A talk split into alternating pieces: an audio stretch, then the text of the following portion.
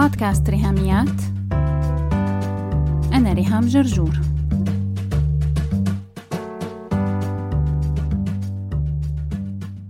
مرحبا. حلقة اليوم مختلفة شوي عن يلي تعودنا عليه بمواضيع أو محاضرات. هالحلقة هي رقم 105 من بودكاست ريهاميات عن ترشيحاتي لروايات تشتروها من معرض القاهرة الدولي للكتاب وتقروها بصيف 2021 مع انطلاقة حملة صيف screen free ليكون صيف 2021 خالي من الشاشات. نتحدى حالنا أنه نخفف شاشات ونقرأ كتب. كمان نشجع أولادنا يخففوا شاشات هني كمان. هالحلقة هي الجزء الأول من ترشيحاتي للروايات وكمان عم صورها فيديو حتى يكون متاح على يوتيوب بحيث أقدر أضيف صور ولقطات في أغلفة الروايات يلي برشح لكم إياها. بدي هون أكد أنه هالترشيحات مني أنا. لروايات أنا قريتها شخصيا. يعني مو سمعت عنها أو حدا مدحهم قدامي أو شفت الفيلم تبعها لا هي روايات أنا بنفسي قريتها واستمتعت فيها كتير وحابة أخبركم عنها. رح أبدأ بآخر أربع روايات هن يلي قريتهم خلال الشهرين الماضيين لما مسحت ال social media من موبايلي فيسبوك وإنستغرام ويوتيوب خلال شهر نيسان أبريل وشهر أيار May 2021 هالروايات هن وتدور الدائرة فيلا النساء امرأة مثلها ثم اختفى.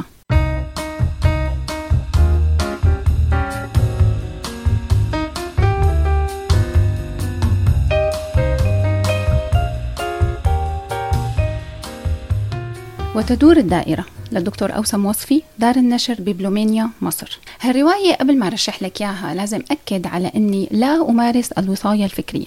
يعني يمكن تسمعي حدا عم يقول لك أوعي تقريها للرواية هتلحس دماغك وهتفتح عينك على حاجات ملهاش لازمة وما ينفعش نتكلم عنها.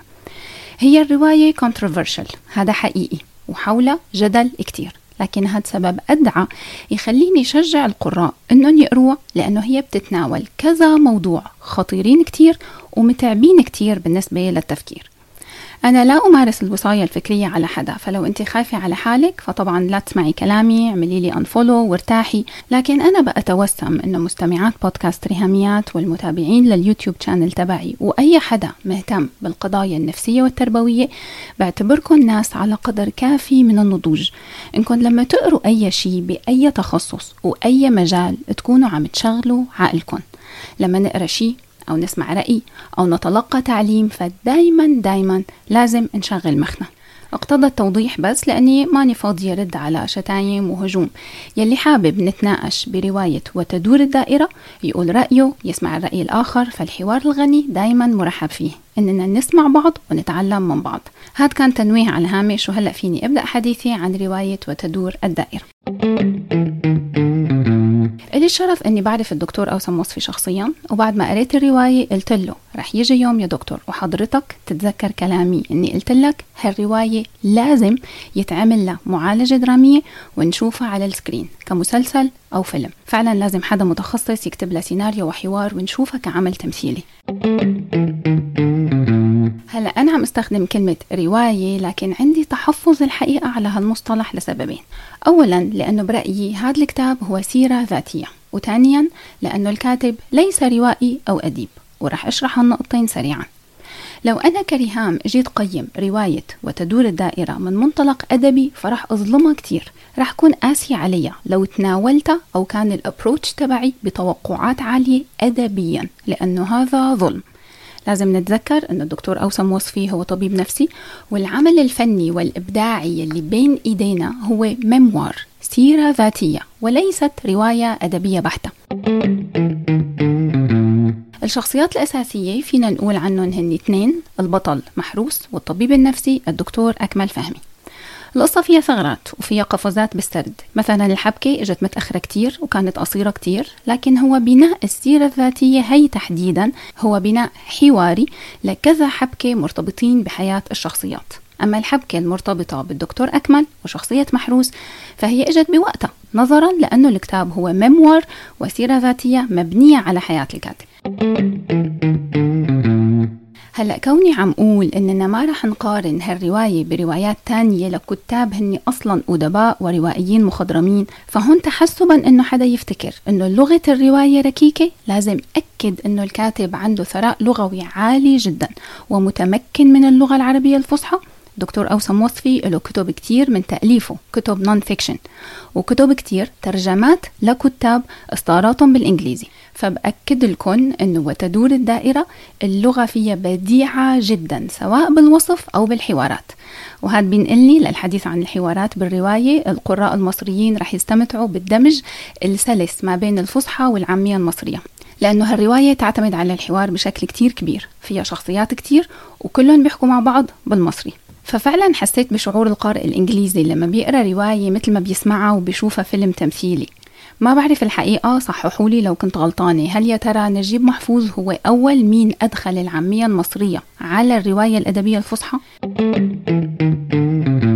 وتدور الدائرة فيها حوارات طويلة جدا بين الشخصيات وشخصيات كتيرة. لهيك بدي نبهكم من الأول حاولوا تركزوا بالأسماء لأنه ممكن تلاقي حالك ضعت من كتر الشخصيات والأسماء بس بعدين رح تقدر تربطوا الخيوط ببعضها جوا وبرا مجموعات المساندة. مجموعات الدعم النفسي هي محطات أساسية بالرواية. لقاءات لشباب ورجال عم يمشوا في رحلة التعافي من المثلية الجنسية. لكن برا المجموعات في أحداث كتير بتحصل وفي شخصيات بنات وفي تشابك لنسيج ذكي جدا بتفرعات وتقاطعات حياة شخصيات الرواية بياخذنا الكاتب بمغامرات جوا أغوار وغياهب أفكارهم لهدول الشباب والبنات وبفوتنا جوا أعماق صراعاتهم الداخلية. وهون بيت القصيد. فعلا هون قوة الرواية وهون فرادتها. هذا العمل فريد من نوعه بالعالم العربي وبرأيي نجح الدكتور أوسم وصفي بشكل كتير كبير أنه يخلق توازن صعب ما بين تقل الصراعات وكثافة الحوارات وأسوة المواقف المذكورة بالرواية. من ناحية ويوازنها مع فساحات من الراحة. بتجي لك هيك أنت وعم تقرأ لما بيحكي لك عن إذاعة الأغاني أو بيوصف لك مكان معين بالقاهرة الجديدة أو طنطا أو بيرجع فيك بالتاريخ المصري. والتلاقح مع تاريخه الشخصي هو للكاتب. لما بيزور والدته بتحكي له عن أبوها وعن أحداث تاريخية محورية بمصر. فبتلاقي حالك اتاخدت فعلا. سحبتك الرواية بسراديب ومتاهات وكأنك ضايع. بس ما انك ضايع أنت مستمتع بسحر خاص يخليك مو قدران تشيل الكتاب من إيدك فعلا. الصراحة كنت متوقعة أني أتعب من العرجة تبع فصحى عامية فصحى عامية. لكن التوظيف كان احترافي وبديع. أحييه عليه للكاتب وبشكل برأيي نقطة نجاح وقوة. الدمج ما بين الفصحى والعامية. رواية وتدور الدائرة هي كنز وإثراء للمكتبة العربية لكن كمان هي مرجع لأي حدا بيشتغل بالمشورة والإرشاد النفسي. الحوارات والسرد الدرامي بياخدك في عوالم وآفاق وأعماق جوا حياة وتفكير الشخصيات. بنشوف صراعاتهم ونجاحاتهم لشخصيات يمكن قليل إننا نقابلهم بحياتنا لنتعلم منهم مباشرة أو نتعرف عليهم. هالرواية Eye Opening Experience قراءة وتدور الدائرة ليست مجرد رواية عابرة بحياتك لكن رح تترك أثر وأثر إيجابي. رواية صعبة بلغة سهلة. رح تمر عليك لحظات صعبة تخليك تقف لتهضم المعلومات والأفكار أو لتستوعب كأنك مش مصدق هم الناس دول فعلا حقيقيين ولا هني من نسج خيال الكاتب شخصيات خيالية بحتة. نسختي مثل مو شايفين هي مرجع كل علامات وملاحظات لأني في أشياء محتاجة أرجع لها لأدرسها بشكل أكبر لأنه مهمة كتير بشغلي. لكن لغير المتخصصين هي رواية غنية جدا. بنصحكم تقروها موجودة بمعرض الكتاب الدولي بالقاهرة رواية وتدور الدائرة للدكتور أوسم وصفي دار ببلومانيا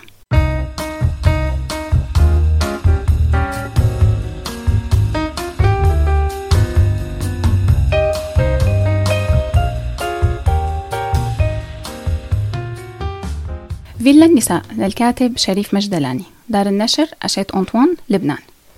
أول مرة بقرأ له أي عمل لشريف مجدلاني. هو كاتب لبناني مخضرم بيكتب بالفرنسي فالرواية مترجمة وبحب أذكر اسم المترجمة لأني معجبة بشغلها جدا دانييل صالح. هلأ مثل ما المصريين رح يستمتعوا برواية وتدور الدائرة من حيث الأماكن والتاريخ فاللبنانيين رح يستمتعوا برواية فيلا النساء وأنا لأني عشت خمس سنين ببيروت ولأني سورية فقادرة أتخيل الأماكن والأحداث يلي بيوصفها الكاتب وحقيقي استمتعت فيها للرواية. أكثر شيء شدني إلها لحتى اشتريتها هي إنها على لسان سواق. الراوي هو السائق تبع عائلة اسكندر حايك. عبقرية الزاوية. فعلا بتعطي نكهة كتير مميزة للأحداث خاصة أنه الرواية بتغطي حقبة زمنية قاسية كان فيها الحدث الفيصل يلي قسم حياة آل حايك لقبل وبعد. قبل يعني العصر الذهبي وبعد يلي هو الانحدار والدمار يلي حصل بحياة الشخصية. أنا لما كنت صغيرة ما كنت حب التاريخ بالمدرسة بسبب طريقة تقديمه وتدريسه. طول الوقت بيتقال إنه التاريخ قصة احفظي دروسك كأنها قصة. كله هاد كان حكي فاضي بالنسبة لي لحد ما تعرفت على الرواية التاريخية يلي هي رواية قصة شخصياتها ممكن تكون حقيقية بس الأحب على قلبي إنه تكون الشخصيات خيالية. لكن منسوجة بحقبة تاريخية بيكون الكاتب إما عاصرها شخصيا أو بحث فيها بشكل عميق غاص بهالحقبة التاريخية دراسة جدية تفصيلية ونسج شخصيات روايته يلي هن من صنع خياله لكن طعمهم جوا التاريخ يلي اختاره لروايته. فيلا النساء أحداثها بتصير بنص الستينات بلبنان. أحزاب سياسية ميليشيات مسلحة عمليات عسكرية مناورات كر وفر برا المناطق السكنية هروب وتهجير وزحف المواجهات المسلحة لجوا المناطق السكنية وحياة الناس وتفاصيل شغلهم وعلاقاتهم. قصص الحب والوفاء صراعات الهروب والغربة حبكات النزاعات والخيانة تناقضات الطمع والتمسك بالأصالة والشهامة. رواية غنية فعلا وعبقرية. أنا ممتنة للأدب المترجم يلي سمح لي إني أقرأها؟ لأني ما بعرف فرنسي. رح أختم بنقطة متعلقة بأنه الكاتب رجل. فهي ملاحظتي من كذا رواية إنه في فرق بين الروائيين الذكور والإناث. يعني لاحظتها مع أمين معلوف خالد حسيني شاكر خزعل يوسف زيدان أحمد مراد. بيكون في وصف قاسي للعنف الحاصل لهيك بحس أنه كتير تستوستيرون مقارنة بروائيات سيدات مثل رضوى عاشور أحلام مستغانمي أهداف سويف سو مونك كيد داني شابيرو جوجو مويس وهدول كلهم رح رشح لكم رواياتهم. لكن حابة أعرف رأيكم لو حدا حاسس هيك مثلي أنه في اختلاف بين الروائيين الذكور والإناث ليس بالعبقرية اللغوية والأدبية لكن بطريقة وصف مواقف معينة أو أحداث عنف بتحصل بين أبطال الرواية أو ضمن الحقبة التاريخية. بس أنا حقيقي برشح لكم رواية فيلا النساء لشريف مجدلاني دار أشيت أنطوان لبنان.